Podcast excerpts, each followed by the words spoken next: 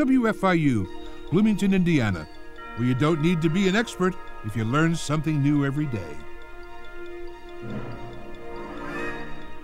News at the top of the hour. I'm Carrie O'Nanan. And I'm Dan V. Press. In a growing effort to take our mind off world events, we here in the newsroom have decided to replace the trending news bites, typical of our daily routine, with something that has been lost in recent years due to the demise of that great American institution, the newspaper. Yes, that's right, Gary. I know. And with last July's breaking news of the discovery of thousands of hours of sound recordings, on the side of the box was written 1935 to 1942, The Hoosier Vagabond and That Girl Who Rides with Him. From one of the all time great reporters of the art form and Indiana's favorite son. You're in for a treat today. I'm Carrie O'Nanan, and with the story is the omniscient Dan V. Prescott. It's Prescott. Thank you, Carrie. On and on I'm Carrie O'Nanan. and on. I am. Well, folks, you are in for a treat today because you will be the first to hear the story from the source himself.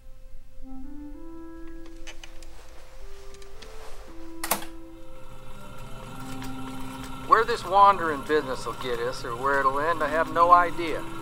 My boss in Washington got tired of my pestering him about the travel idea, so he said, Oh, all right, go on, get out, try it a little while as an experiment, we'll see how it turns out.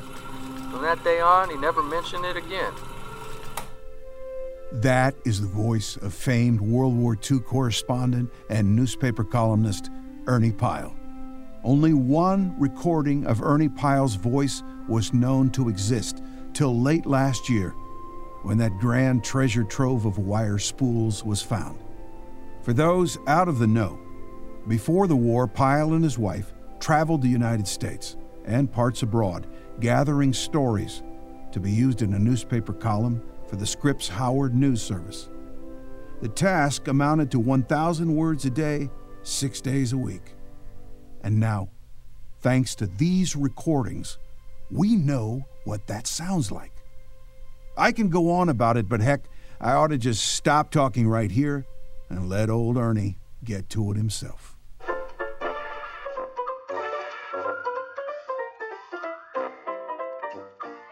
Hello, this is Ernie Pyle, the Hoosier Vagabond, and this is that girl who rides with me. Here we are.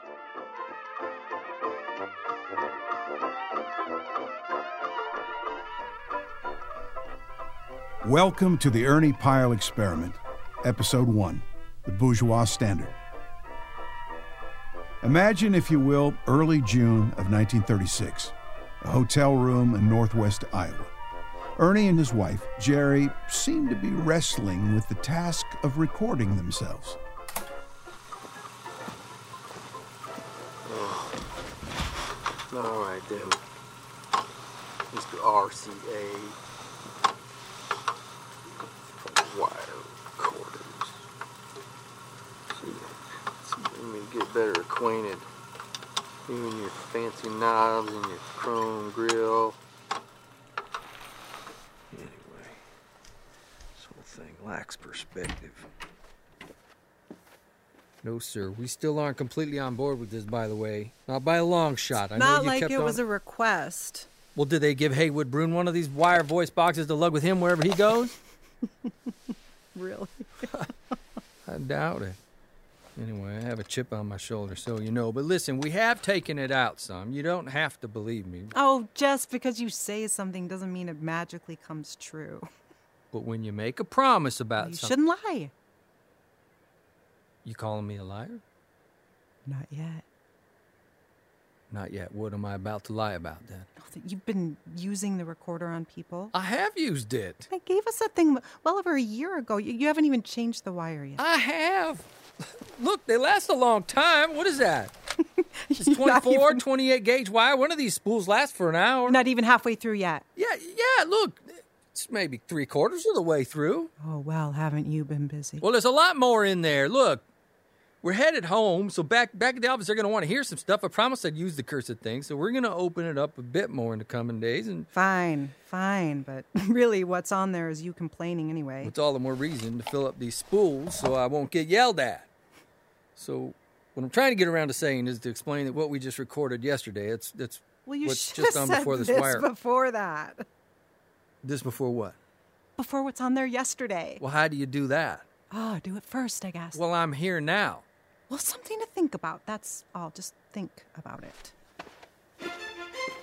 Anyway, yesterday somewhere we picked up a traveler. He was headed to someplace. He had to get there quick, and uh, he had a little guitar.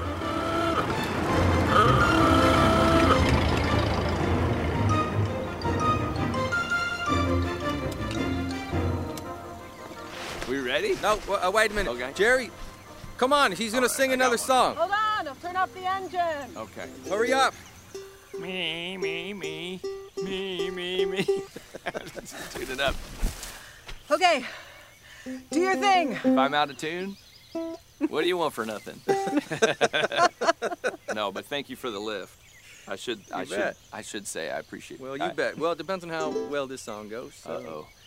Let's see This how is a good one. This one's filled with drama. it's filled with drama and, and historical accuracy. Oh boy. You ready? All right. Sure. This is As a true story now. ever I heard this one with my own eyes. Now, the CCC, you might agree, puts men back to work by federal decree, making roads and parks and trails and dams. Now, Roosevelt's more popular than Abraham. Lincoln, that's Abe Lincoln. Now, come on, keep up now. Oh, sure. Feels good for folks to be busy as bumblebees. Yes, it does. Well, the forestry division, they came to town with two flatbeds full of pine trees. They started looking around. Hmm. we can plant them here, we can plant them there. Without looking for a spot that was bare, they opted for the courthouse square and cleared the ground. All right. Yeah, they cut them down. The old trees that were there, they turned to stumps. No. Moved all of them out and over to the dump. So they planted them here and they planted them there in the same old holes the old tree shared. It's just as wrong as putting lipstick on your rump. Here, I'll say it again. It's just as wrong as putting lipstick on your rump. it's probably, probably slippery too. well, I like new bridges, roads, curbs, and ditches. I'm fine with our tax dollars, iron out the glitches. Me too. But who the heck is in charge of hiring that guy that gives the heave ho to a bunch of fine, fully grown shade trees that were already there doing the job they were tasked with a full 70 years ago hmm? when they were planted? Was that Yeah. that the true? idea is, yeah, the idea is you can legislate a WPA, right? Right. Right. But you can't legislate a common sense administration. A CSA? Last CSA didn't do too well. No, that did No, not. That's true. Yeah. For this administration, though, we need three new letters. So, Okay. okay, what's another word for common? Bourgeois. Bourgeois. That's mm-hmm. good. Yeah. And another word for sense? Well, Sense is sense. It's the standard bearer of its own meaning. It, it clarifies oh, well. itself. Ooh, she's on a Period. she's on a roll. Well, let's see. In this case, Well, the word standard itself does. could Wow. be kind of a sideways glance. Definition of bourgeois itself. There's the writer here? She is, uh, Shh. Bourgeois standard. Like shared definition. math- Broken down to some mathematical two parts. Bourgeois standard. The standard being sensibility, and then you have the same meaning. Common sense. So yes, bourgeois standard. Wow. bourgeois standard. I like that bourgeois standard. I like it too. The BS administration. yeah. BS administration. Okay. perfect. Now, common sense is common sense, though some ignore this as pretense. And old Thomas Paine, this land meandered, hoisting up the colors of the bourgeois standard. Yeah. See what I did there? here. Standard, huh? right. See that flag? Oh. Standard. Standard Yeah. song. Song. Oh, standards of oh. song. And the song is sung at their expense. We'll vote them out in our defense until we get the ones with common sense to lead the folks with common sense. That's the world true. right now don't make no sense. It sure don't. About March to you the explode. center. Yes. Yeah, filled with TNT. look, look, I only sing. That's it. It's funny, uh, but I'm not a complainer, and I despise complainers, and I say so. I, you know, I listen to those words I just made up there, and if I heard them from somebody else, I'd say to him, "Well, then you step in there. You think you can do better," and I don't think I can. But I guess complaining, if you don't feel you have any power to change anything, feels like the most effective tool in the shed. So You've you know, got I'm- a point. yeah, Mhm. I voted for Roosevelt. Don't get me wrong, but that doesn't mean I don't get to complain, does it? For goodness I sake. sure don't. I mean, these CCC boys here, they took out a stand of trees from the ground just to plant the trees that they had on their truck Is so that- they could go out there and get some beer. Is that true? That's good. I saw it with my own ears. If that if that don't make a follower of the bourgeois standard angry, I don't know what. Anyways, Yeah. I only dissent when I'm making up songs, whatnot, fiddling. That's all. Yeah. That's what standard bourgeois do. Yeah, it's art. Yes. yes. That's my art form there. So, or so you think. Anyway, so I'm bourgeois now, I guess. I guess that's official. aren't we all? Drink. Drink. Okay.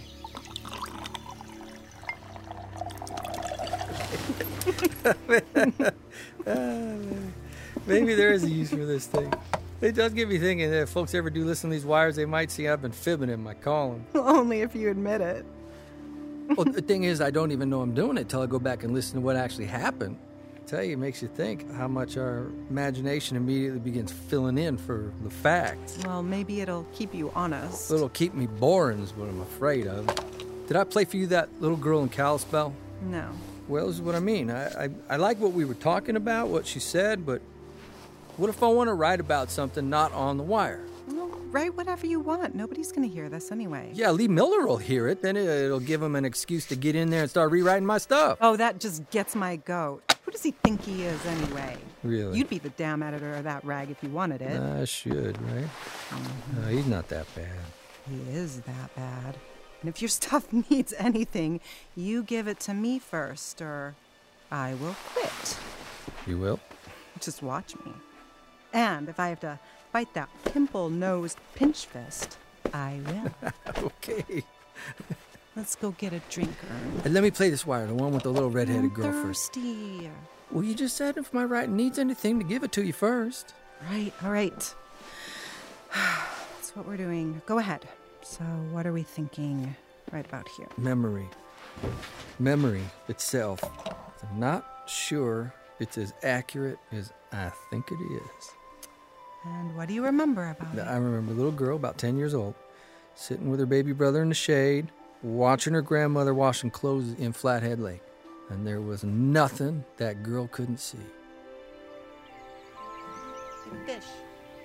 Okay. Hey. Frankie, you come over here with me. Yep, come on. Fishing. Let's leave her alone. Come over this way. Come on, Frankie. Here, I'll give you a. Let's walk this way. Oh, watch your step. You come over here and help me wash. Yep. There we go. There we go. Is that your wife? Uh, that woman over there? Yeah. Yeah, that's my wife. Is she drunk? Y- yes. Ernie! I'm glad we came here. Whoa! What does she want? What does she want? Yes. Well, you're an insightful little human, aren't you? What are you doing out here? Well, now, what is your name? Judy. This is Frankie. Ah, Judy, I'm Ernie. Hello, Frankie. He says hi. Oh, oh well, does he now? okay, Judy, I'm a newspaper writer.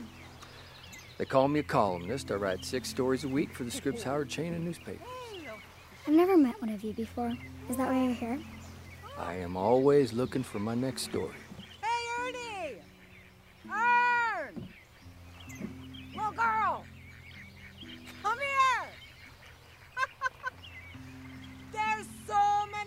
Many! Why are you ignoring her? Ignore, ignoring who?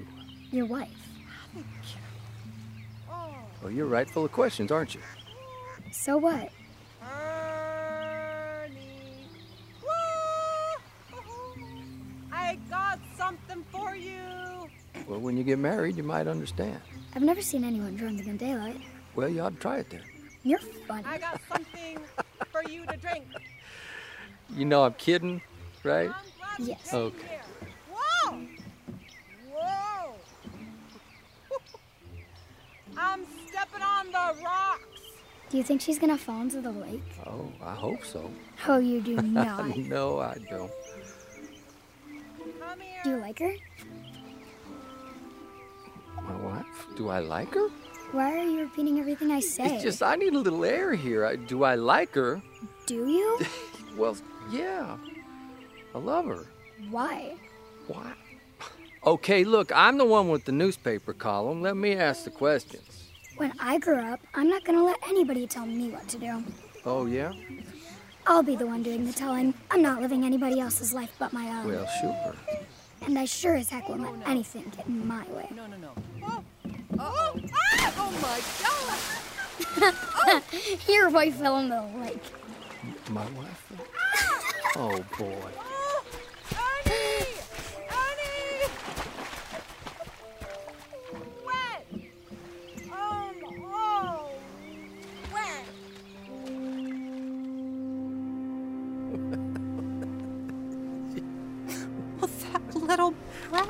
Sure was cute. you wanted me to hear that, didn't you? Why not? It doesn't have anything to do with your memory. Just you just want to laugh at me. No, I don't. You do. No, I want you to laugh Go ahead, write you. your story. I'm just going to tell everybody you pushed me in. What? They can hear for themselves that isn't true. True? What does that mean? I'll tell them you pushed me with a long stick or something. Oh, boy. See? Maybe everything you hear isn't what you hear. That's what I mean. Better make sure your notes are backing up the lies this machine is telling. Guess we'll have to let it lie. I am opposed to note taking in all its forms. Really? Really? Well, let's see about that. Um, where did we just come from? You think I don't know? No, I know you don't know. Well, we just came uh, from Mm-hmm. South Dakota last night. You don't remember Minnesota Oh. Minnesota, big deal. Where are we now? Some town with a lake in it. It's northeast Iowa. Let me look. Oh, what's that? What's that in your hand? My notebook. Oh, so you do take notes. You know I do. I have to get folks' names right. Names and places. this is uh, Spirit Lake, Iowa. Yep. And shame on you. First Wha- you pushed me in with a big stick, and now you're lying to these people. what people? Whoever's listening to us. Where are we headed anyway? I, I already told you we're going home. Where's that? Dana, Indiana. Liar! You- I knew it. We agreed we were going home. Dana is home to some people. Don't play this game with me, Ern. Uh, well, it is. I knew it when you didn't want to go through Chicago. I knew you were going to steer us to your folks. It'll only be for a few days, then we can go home. You haven't forgotten where that is? Well, let me check my notes. How do we know you haven't bought us a house somewhere and forgot to tell me about it? Well, that's a good idea.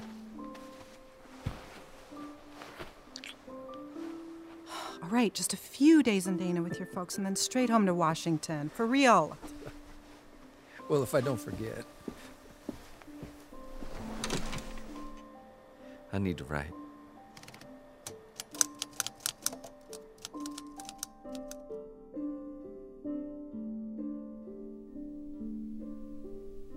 Later that night,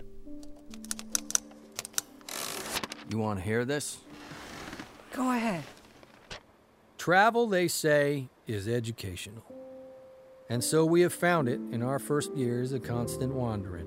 Why, if I had been sitting at a desk instead of busting around, I never would have learned that Pocahontas was buried in England, or that most laundries insist on putting starch in white pants. And I'm sure I never would have gotten into my head where Patagonia is. Neither would I have known where the Red River is, but I now know of so many Red Rivers that I don't know which one the song was written about. And if I had been behind a desk, I never would have ridden with a long unseen cousin dragging redwood logs out of the California mountains with a caterpillar. There is one thing, however, that travel has not taught me. What makes a noise come out of a radio? We have traveled by practically all forms of locomotion, including piggyback. We've been at least three times into every state of the Union. We have not spent a Christmas in a home in four years. I spent one Fourth of July in hip boots, sheepskin coat, mittens, and a stocking cap. And we've celebrated New Year's three times in shirt sleeves. Travel is so confusing. Speaking of confusion, my most confused moment was at the airport in Mexico City. Ladies and men's retiring rooms there were labeled Senoras and Senores. Now, that's an awful lot alike. So I walked smack into the ladies' room. No harm done, however, and I walked right out again. Then I took my bearings, consulted my Spanish dictionary, lit a cigarette for nonchalance, and this time walked confidently and correctly into the men's department. And I'll be damned if there weren't two old ladies in there. Americans, too. Farthest I've driven in one day is 570 miles from a ranch in the center of Arizona, clear into Los Angeles. I'll never do that again. A fella gets awfully sleepy driving, especially right after lunch on a hot day. Several times I've had to stop and walk up and down the road to wake up. Once we stopped on the desert for me to take a little nap, I have never heard such intense quiet. That girl who rides with me was reading a newspaper. This sounds incredible, but the slight rustling of her paper made so much noise in the desert stillness that I couldn't go to sleep, sleepy as I was. I never said anything to her about it. Question most frequently asked of us is Aren't you getting awfully sick of traveling by now? The answer is an honest no, though it isn't impossible. Some of these days we might come to hate the impermanency of travel. I've tried to figure out myself why we haven't tired of it. And my conclusion is that our travel is a means of escape. We don't have to stay and face anything out. If we don't like a place, we can move on. If something happens that isn't pleasant, we can leave.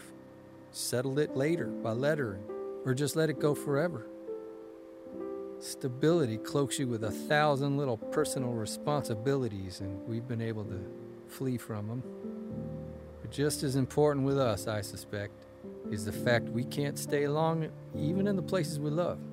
There's no opportunity for lingering disillusionment. I remember that once years ago we loved Arizona so much that when we crossed the Colorado River for the last time, we could hardly talk for the lumps in our throats.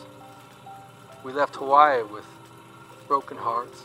We can hardly speak of the people in Sun Valley, Idaho without bubbling over. We hardly dare go to Albuquerque, we hate so to leave. We still love all those places because we always had to leave before the sweet taste could turn to vinegar. And also before they could find out about us and kick us out.